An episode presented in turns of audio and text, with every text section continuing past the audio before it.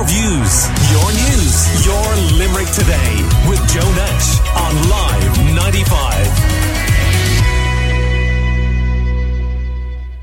Yesterday on the show, and indeed for a few days now, we've been talking about antisocial behaviour in parts of Limerick City and County. And Olive has left a voice note on WhatsApp 086 123 95 95 young lads, and they, can be from the age of eight upwards to 13, 14, 15, and they're walking around in gangs. I've seen young lads walking around and they're carrying sticks in their hand. And now they're not carrying sticks just for helping them to walk. You know, they're carrying sticks for not good reasons, if, if you like. And they are quite, they can be quite intimidating.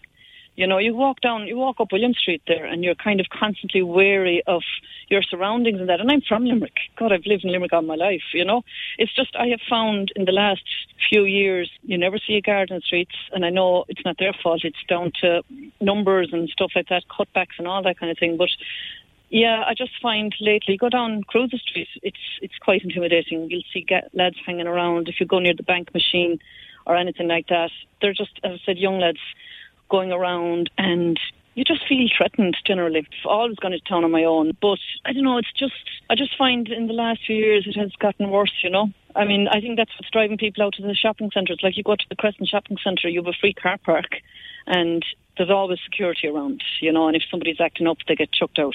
I just find that I think it needs more of a Garda presence at the moment. Your views,